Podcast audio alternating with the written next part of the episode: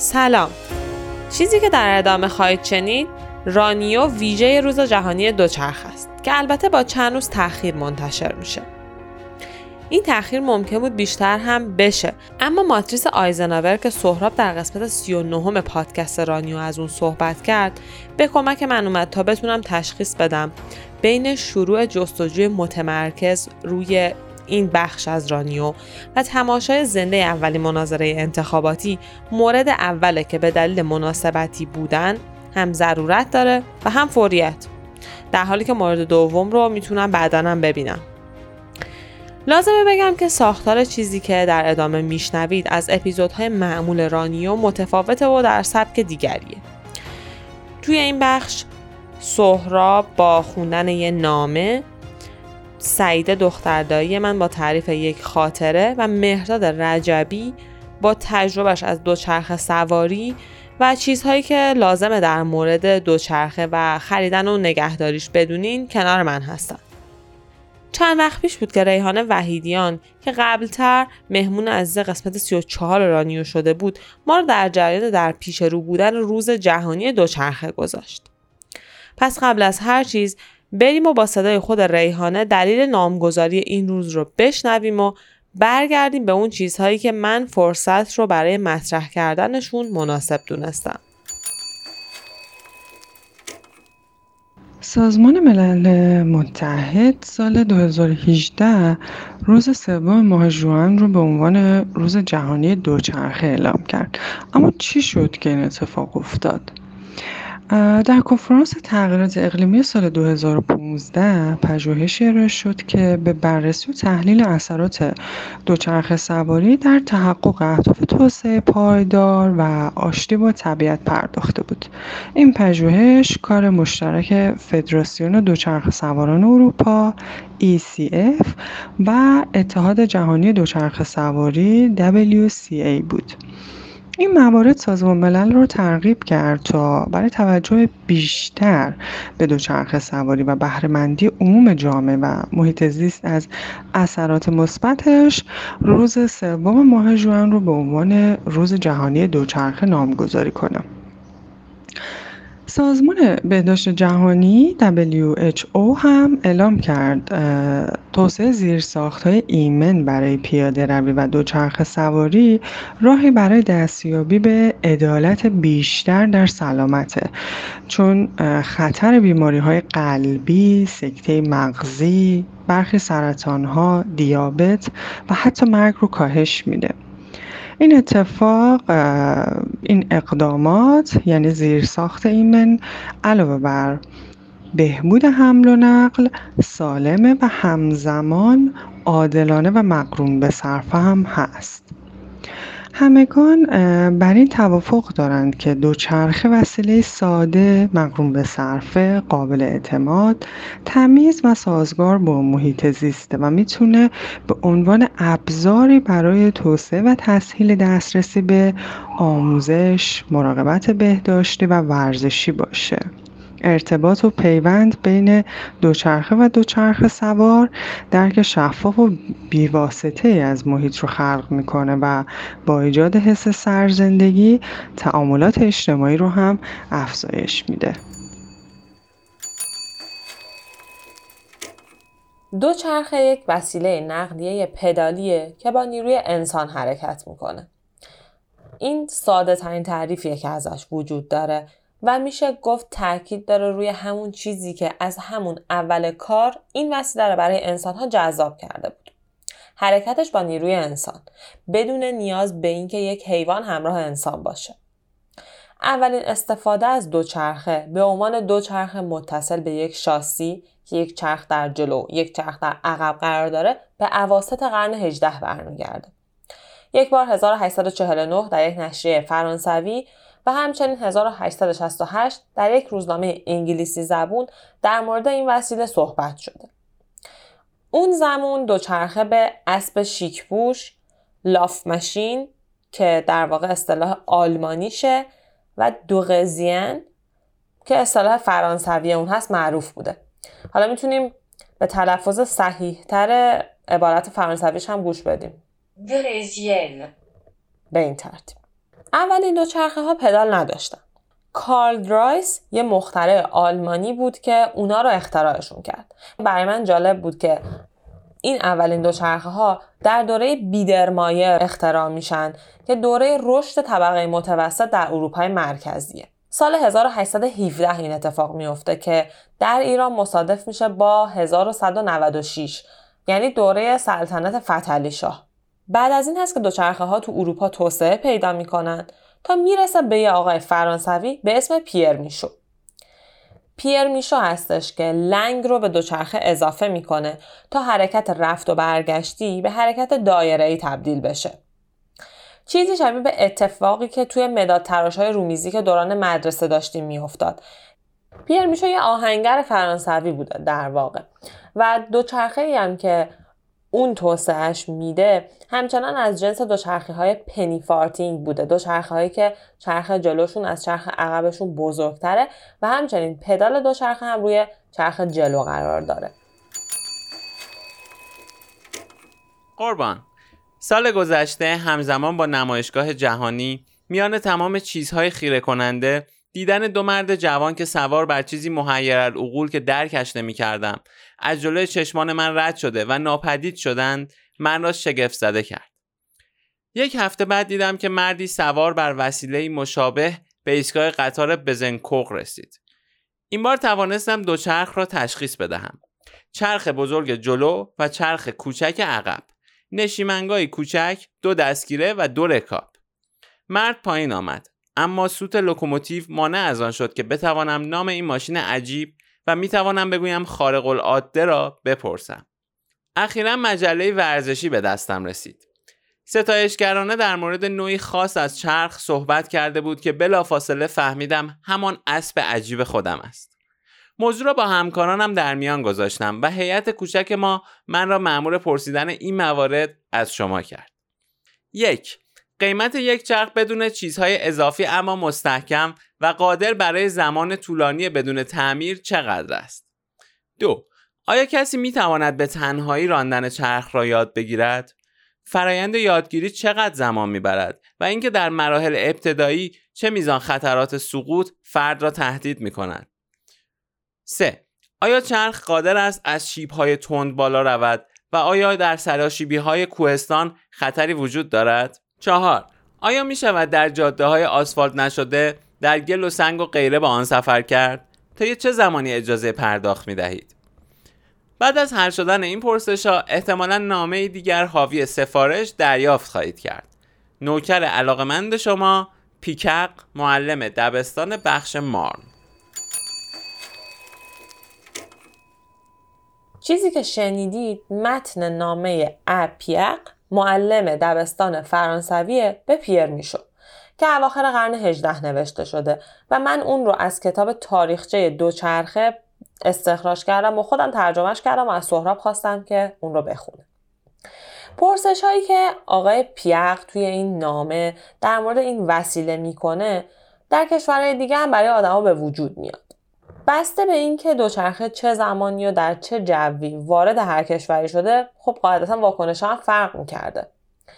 برای مردم ایران اینطور که منابع میگن ورود و حضور دوچرخه خیلی عجیب بوده. به حدی که بعضا اسم مرکب شیطان رو روش می‌گذارن. دلیلش هم اینه که متوجه نمی شدن که چه مکانیزمی هستش که به دوچرخه سوار کمک می‌کنه که از روی دوچرخه نیفته؟ و استدلال می‌کنن خب قاعدتا شیطانه که داره کمکش می‌کنه. شاید خیلی همون هنوزم ندونیم دقیقا دوچرخه چطور کار می‌کنه یا چرا تعادل آدم روش به هم نمی‌خوره. حرکتی که تو دوچرخه اتفاق میفته اینه که در اثر رکاب زدن زنجیرها چرخها رو به حرکت در میارن. من توی یک وبلاگی که مرتبط با فیزیک بود دو تا مطلب جالب خوندم. اونجا استدلال می‌کرد که یک مکانیزم به اسم مکانیزم ژیروسکوپ هست که باعث میشه چرخها از مسیر حرکت خودشون منحرف نشن. از طرف دیگه هم نیروی گریز از مرکز هست که باعث میشه تعادل دوچرخه حفظ بشه و شما سقوط نکنید.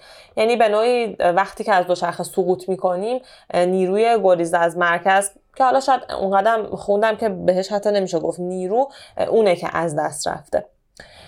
من یه سه چرخه داشتم و مامان و بابا مخالف این بودن که برای من دو چرخه بخرن و همیشه هم از این بابت ناراحت بودم. سعید دختر این برای من تعریف کرد که اون بوده که به من دو چرخه سواری رو یاد داده. منم ازش خواستم که توی یه فایل صوتی خاطره اون روز رو تعریف بکنه. پس بریم بهش گوش کنیم و برگردیم. دوچرخه یه چیز جدیدی بود اون موقع واسه هممون توی خانواده. اون موقع هیچکی دوچرخه نداشت. و راه میرفتش مثلا با این کمکی که می‌رفت صدا می‌داد و من همون صدای خیلی رو مخم بود. همین که هی پیش خودم می‌گفتم خب کی من باید اینا رو وردارم؟ چرا مثل بچه کوچولوها باید مثلا با ما رفتار بشه؟ بعد که دیگه بابام به من یاد داد یکم بعد شماها اومدین خونه ما. یعنی منم خیلی نگذشته بود که یاد گرفته بودم. که شما ها اومدین یعنی یادم میاد که اون کمکی ها سبز رنگ بود. دوچرخه یادم نمیاد دقیق چه رنگی بود. فکر می‌کنم قرمز بود ولی یادم نمیاد باز. ولی کمکی ها رو یادمه که سبز بود. قشنگ صدا هم می‌داد می‌رفتم و اینا. خیلی رو مخم بود. همیشه اون صحنه یادم بود. همیشه. یعنی انگار اسکرین شات گرفتم از اون صحنه اون تیکه که من دارم به تو یاد میدم که دستتو گذاشتی رو دیوار. خیلی انگار غرور به دست داده بود. خیلی حال کردم که مثلا با اینکه کوچیکم می‌تونم مثلا به یکی دیگه یاد بدم. یادمه. ببین قشنگ پارکینگ مرزداران یعنی خونمون رو یادمه. تقریبا یه روز کامل مثلا بعد از ظهر که حالا اومده بودی خونه ما تا شب ما داشتیم اینو تمرین می‌کردیم که تو یاد بگیری. بعدش دیگه انگار راه را افتادی قشنگ. یعنی بعدش اومدی حتی به سمت بالا همون سراشیبی پارکینگ و یادمه که می‌رفتی میومدی ولی اون از همه مثلا بارستر چیزی که یادمه اون صحنه که میگم دستتو می‌گرفتی به دیوار. یعنی بهت می‌گفتن آره دستتو بگی به دیوار برو. بعد اوایلش هم که کمکی داشتی بهت می‌گفتم داری با کمکی میری داری با کمکی میری ولی مثلا حالا یه دونه کمکی رو زده بودم بالا. تو تقریبا داشتی با یه کمکی می‌رفتی. بعد دیگه کم کم خودت هم اصلا ترس ریخت دیگه. چون منم خودم خب بابام به من اینجوری یاد داده بود دیگه. اول با کمکی برو بعد کمکی ها رو وردار بعد دستتو بگیر به دیوار برو. کم کم تعادله ایجاد می‌شد. و همونایی که یاد گرفته بودم و دقیقا رو تو پیاده کردم. دیگه انقدر یاد گرفته بودی که دیگه دوچرخه همش دست تو بود. هیچ کدوم از ما توی ترس از سقوط دوچرخه تنها نیستیم. در واقع این موضوع سقوط از دوچرخه یکی از مهمترین دقدقه هایی بوده که توسعه این وسیله انگیزه هاش رو از اون می‌گرفته. آقای پیر میشو که ازش صحبت کردیم. یه نقاشی از پسرش کشیده شده روی دوچرخه هایی که بهش میگن پنیفارتینگ این نقاشی سال 1868 کشیده شده.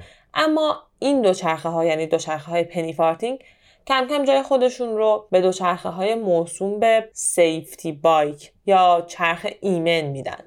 دلیلش هم آمار خیلی بالای سقوط از دوچرخه هایی بوده که ارتفاع خیلی زیادی داشت چرخ جلوشون و دوچرخه سوار تعادل کافی رو روش نداشت. استفاده از دوچرخه تا مدتها به عنوان یک وسیله کاربردی به منظور حمل و نقل بوده و استفاده تفریحی از اون بعدا اتفاق میافته. من به این فکر کردم که احتمالا افزایش ایمنی دوچرخه و کاهش احتمال سقوط هم خیلی تاثیر داشته روی اینکه آدما به سمت استفاده تفریحی ازش برن. کتاب تاریخچه دوچرخه بود که بالاتر ازش صحبت کردم که مورخ امریکایی دیوید هیرلی نوشته و کلا توصیه می‌کنم که دانلود کنین و ببینینش. یه تصویر جالبی از آلبرت اینشتین درش منتشر شده که آقای اینشتین خیلی ذوق زده در حیات منزل دوستش داره از دوچرخه تف... داره از دوچرخه استفاده تفریحی می‌کنه و اون موقع ها در واقع اونقدر رایج نبوده که آدم ها بتونن از دوچرخه به این شکل استفاده بکنن. من فکر می‌کنم این موضوع استفاده تفریحی و استفاده حمل و نقلی از دوچرخه نیازمند تبیین و شفاف شدنه و یه بخشی از مشکلاتی که ما هر کدوممون الان امروزه در رابطه با دوچرخه باهاش روبرو هستیم از همینجا ناشی میشه. خاطرم هست یه بار وقت داشتم تو بلوار آیت الله کاشانی حرکت می‌کردم یه راننده سرش از ماشین بیرون آورد و به من گفت برو کنار بازی کن.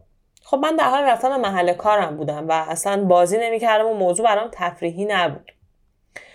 نگاه ایشون این خانوم ولی این بود که من اونجا دارم تفریح می‌کنم و اون داره یه کار جدی انجام میده پس من باید برم کنار. حالا جدا از این که اصلا ما می‌تونیم درباره این صحبت بکنیم که خیابون و حق هر انسان بر خیابون چطور تعریف میشه و حتی اگر من بخوام یک استفاده تفریحی ازش بکنم اینجا حق من چی میشه؟ اما استفاده از دوچرخه به عنوان وسیله حمل و نقل تو سالهای قبل اونقدر در حداقل تهران چشمگیر نبوده و این یه اتفاق به نوعی جدیدیه. این طرز فکر نسبت به کسانی که می‌خوان از دوچرخه استفاده بکنن در لایه های مختلف دیده میشه. چند وقت قبل یه نقل قولی از نماینده مردم نتنز در مجلس شورای اسلامی شد که پیشنهاد کرده بود اگر زنان به دوچرخه سواری علاقمند هستند در جاهایی که در معرض دید مردان نیست اونو انجام بدن.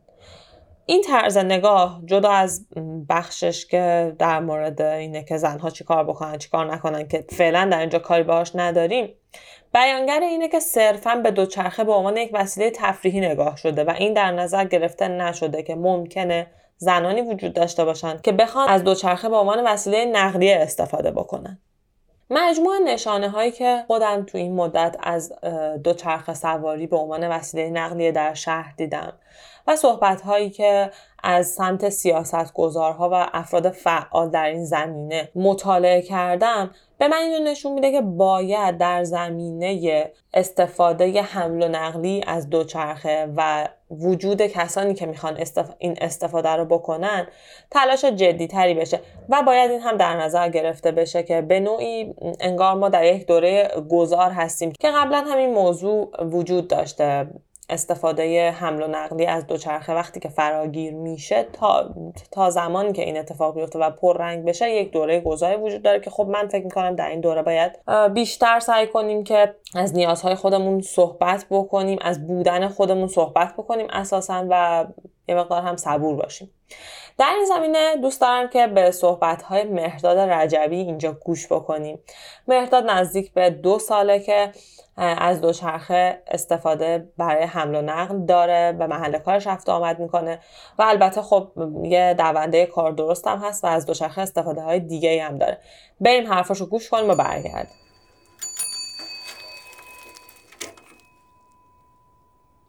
خواهی کنم از نادا و سهراب عزیز که این فایل رو خیلی دیر دارم به دستشون میرسونم. امیدوارم که بتونم توی این پادکست ازش استفاده کنم.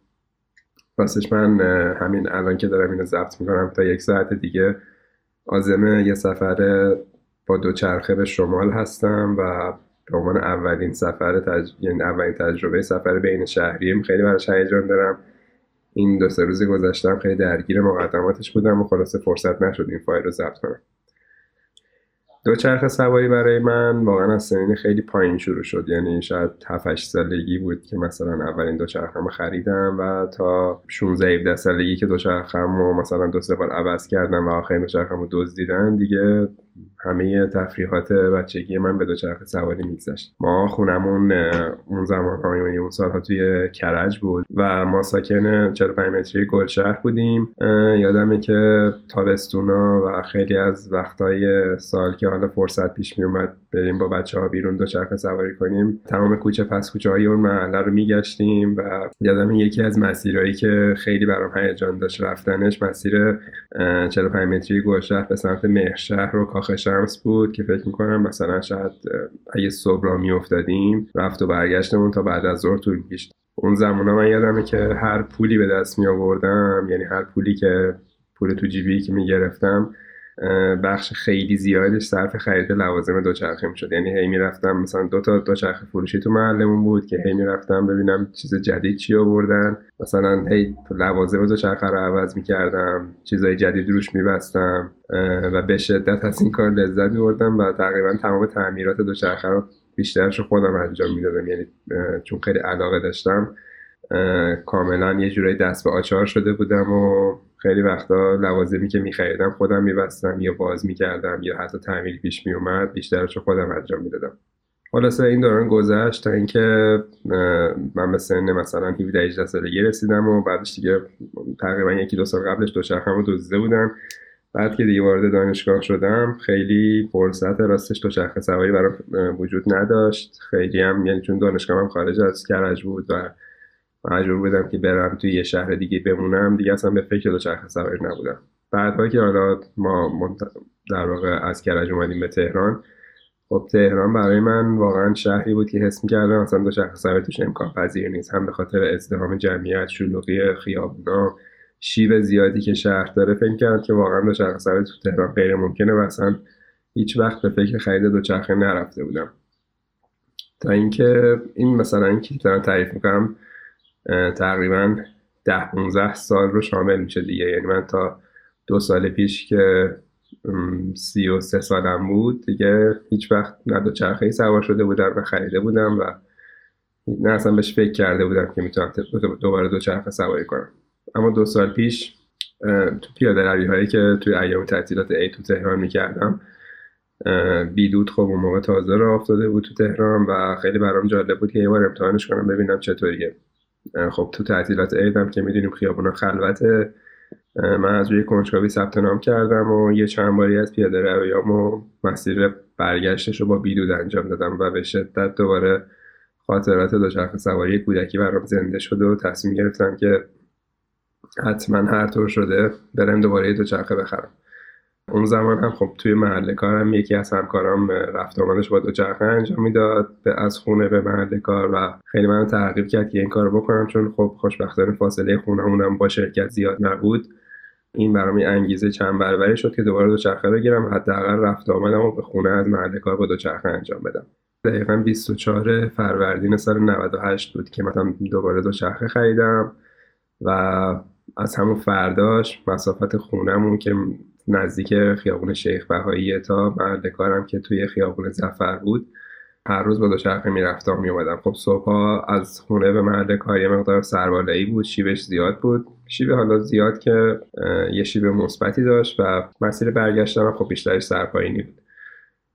حدود مثلا 20 20 تا 25 دقیقه هم رفت هم برگشت. طول می‌کشید. تقریبا 5 6 کیلومتر و خیلی شروع خوبی بود برام که بتونم دوباره هر روز مثلا 10 11 کیلومتر دوچرخه سواری کنم. غیر از اونم خب گشته بودم تو اینستاگرام گروه های مختلف رو پیدا کرده بودم. گروه هایی که توی شهر تو چرخ سواری می‌کردم مثلا چند باری سه شنبه بدون خودرو رو رفتم. یه چند باری هم با یه سری از دوستایی که همون تو اینستاگرام پیدا کرده بودم مسیرهای داخل شهر رو روزهای تعطیل مثلا پنجشنبه جمعه ها رکاب می‌زدیم.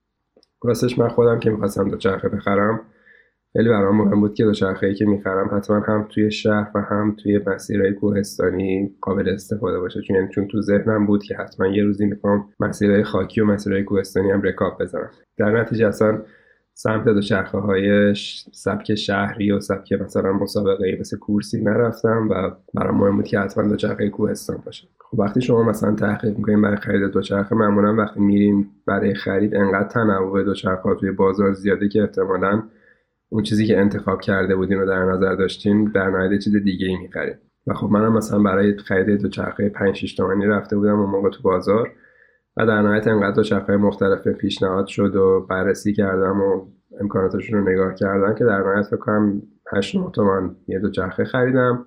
چیزایی که بهش توجه می‌کردم خب خرید دوچرخه خیلی کیفیت لوازمی که روش بسته شده مثل ترمز و دنده خیلی اهمیت داره و سایز بدنه خیلی مهمه یعنی که شما حتما باید تو سایز دقیق خودتون دوچرخه رو بخرین چون اگه یه ذره کوچیک‌تر یا بزرگتر باشه می‌تونه آسیب بدنی به همراه داشته باشه.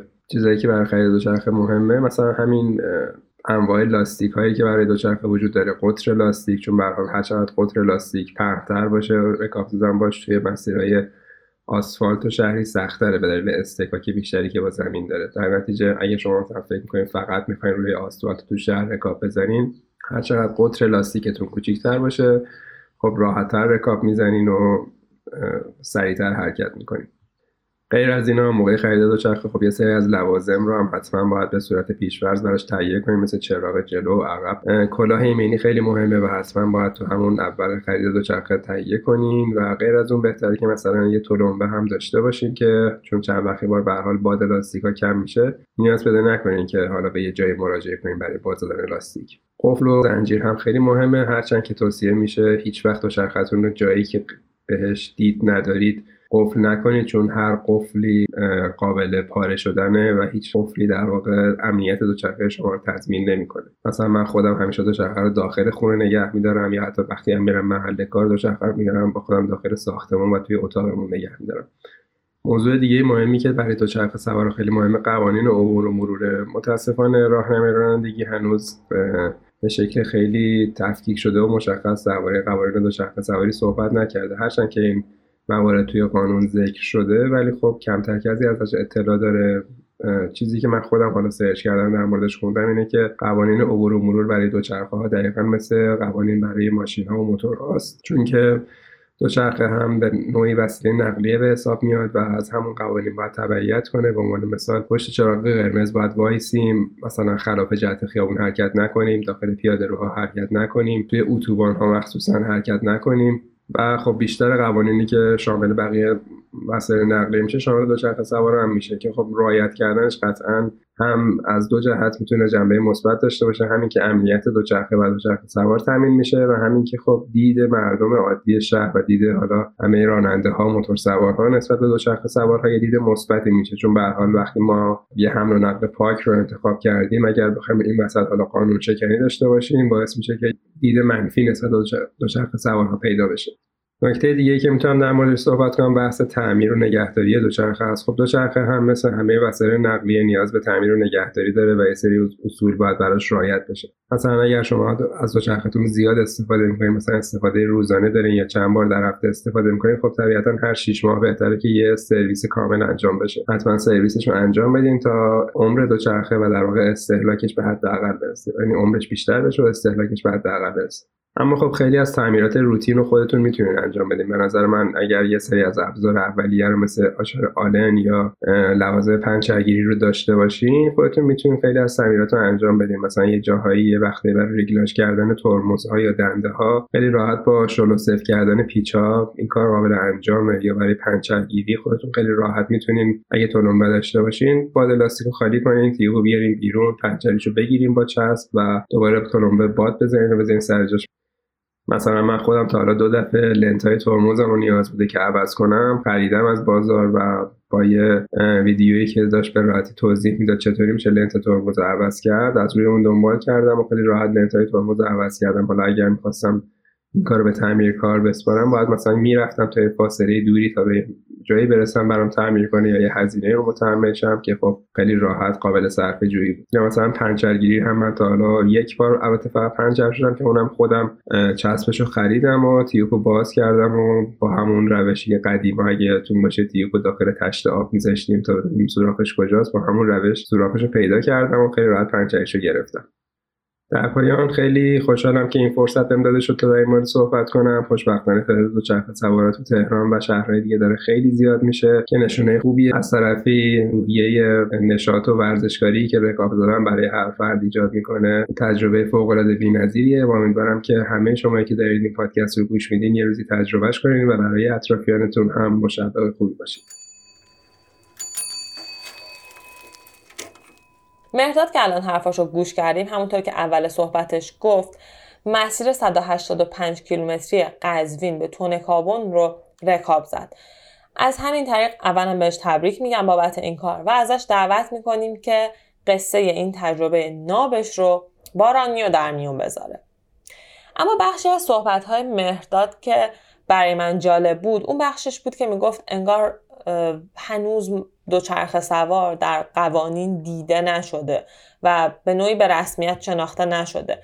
این موزلی بود که خودم هم باهاش دست و پنجه نرم می‌کردم. در دوره‌ای که به صورت منظم با دوچرخه به محل کارم رفت آمد می‌کردم. هر روز درست نمی‌دونستم که من در قبال چراغ قرمز باید چه رفتاری داشته باشم در قبال خط آبر پیاده چه رفتاری داشته باشم. من سوارم من پیاده هم چیم؟ حالا ممکنه که در قوانین چیزایی هم وجود داشته باشه اما چون اطلاع رسانی فراگیری در موردش نشده خب اغلب نسبت به این موضوع شک داریم. در این زمینه وقتی که داشتم جستجو می‌کردم یه مطلبی پیدا کردم از خانم ندا امین که در وبسایت مؤسسه طبیعت طبیعت.ir نوشته بودن و در واقع تاریخ ورود دوچرخه به ایران بود. اونجا از نظامنامه سیر و حرکت دوچرخه های پایی در شهر هومه صحبت کرده بودند که وقتی من جستجوی بیشتری کردم تونستم تصویرش رو توی یک وبسایت دیگه پیدا بکنم. روی کاغذ کاهی نوشته شده سه خرداد سال 1309 توجه می‌کنین دیگه. 1996 بود تقریبا که اولین دو چرخه ها که خیلی شکل بدوی داشتن اختراع شدن. و 1309 که دیگه تو ایران به حدی فراگیر میشه که قوانین می‌خوان بیان و دربارهش اظهار نظر بکنن. ماده یک این نظامنامه میگه احدی نمی‌تواند با دوچرخه های پایی در شهر و حومه حرکت نماید مگر اینکه قبلا در اداره نظمی حاضر شده پس از امتحانات لازم جواز تصدیق نامه بگیرد. یکی از ماده های دیگرش که برای من خیلی جالب بود ماده پنجش بود که حتی فاصله بوغ و زنگ رو هم تعیین می‌کنه و میگه باید در پنجاه زرعی شنیده بشه. یا یه ماده دیگه که رنگ نور چراغ جلو و چراغ عقب رو تعیین می‌کنه. به نظر من این نظامنامه حالا جدا از اینکه ممکنه خیلی دستوری باشه یا مثلا اون قسمتش که میاد اصلا دو رو برای زیر 13 ساله ها ممنوع می‌کنه خیلی عجیب غریب باشه. اما در بطن خودش خیلی مترقیه چون نیازی که در جامعه به وجود اومده بوده از استفاده حمل و نقلی از دوچرخه رو دیده به رسمیت شناخته و نسبت بهش یک پاسخی داده. چیزی که شاید ما الان احساس می‌کنیم خلعش رو و احساس می‌کنیم اگر وجود داشته باشه می‌تونه خیلی از سوالات ذهنی آدمای مختلفی رو حل بکنه. این فقط هم دوچرخه سوارها نیستن که از نبود قوانین مشخص در این زمینه ضرر می‌بینن. یک آبر پیاده یا راننده اونها هم وقتی که درست نمی‌دونن که باید در قبال دوچرخه چه رفتاری داشته باشن به مشکل برخورد می‌کنن و به نوعی خیلی پذیرای وجود دوچرخه نمیشن. مهداد توی صحبتش یه موضوعی رو مطرح کرد که دوچرخه سوارها بهتره که قانون رو رعایت بکنن که وجهه خوبی از دوچرخه سوار به وجود بیاد. حالا من جسارت می‌کنم در اینجا و باش مخالفت دارم در این زمینه چون من از نظر من دوچرخه سوار راننده پیاده نقش های به نوعی ثابتی نیستن. من می‌تونم امروز در خیابون آبر پیاده باشم و فردا دوچرخه سواره باشم یا همین امروز بخشی از مسیرم رو با اتومبیل طی بکنم و بخشش رو با دوچرخه در نتیجه هیچ چیز قابل تعمیمی وجود نداره. اما چیزی که مهمه و چیزی که من خودم احساس می‌کردم که خلع هست و اغلب نسبت بهش کمبود آگاهی داریم اینه که اساسا به عنوان کسانی که داریم از خیابون استفاده می‌کنیم چه قوانی در موردمون وجود داره و خب دوچرخه هم به طریق اولا.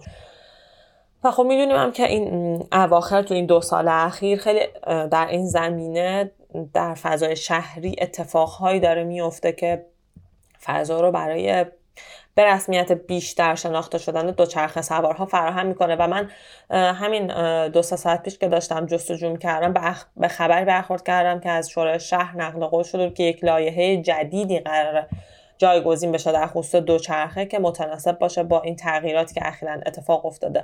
حالا حداقل این در مورد شهر تهرانه. حالا این نظر شخصی خود منه که این اتفاق بعد در سطحی فراتر از شوراهای شهر اتفاق بیفته چون موضوعیه که در شهرهای مختلف آدما هستن که علاقه مندن به اینکه این کار رو انجام بدن و شاید حتی فضای شهریشون مناسب تر از تهران از نظر شیب و ارتفاع باشه. اساسا قانون اینجا ماهیتش که تنظیم درست روابط باید وارد عمل بشه و این انتظاریه که من خودم شخصا به عنوان یک شهروند از قانونگذارها دارم. خیلی ممنونم که به این محتوای تهیه شده در این قسمت در این زمینه گوش دادین. تا بعد خدا نگهدار.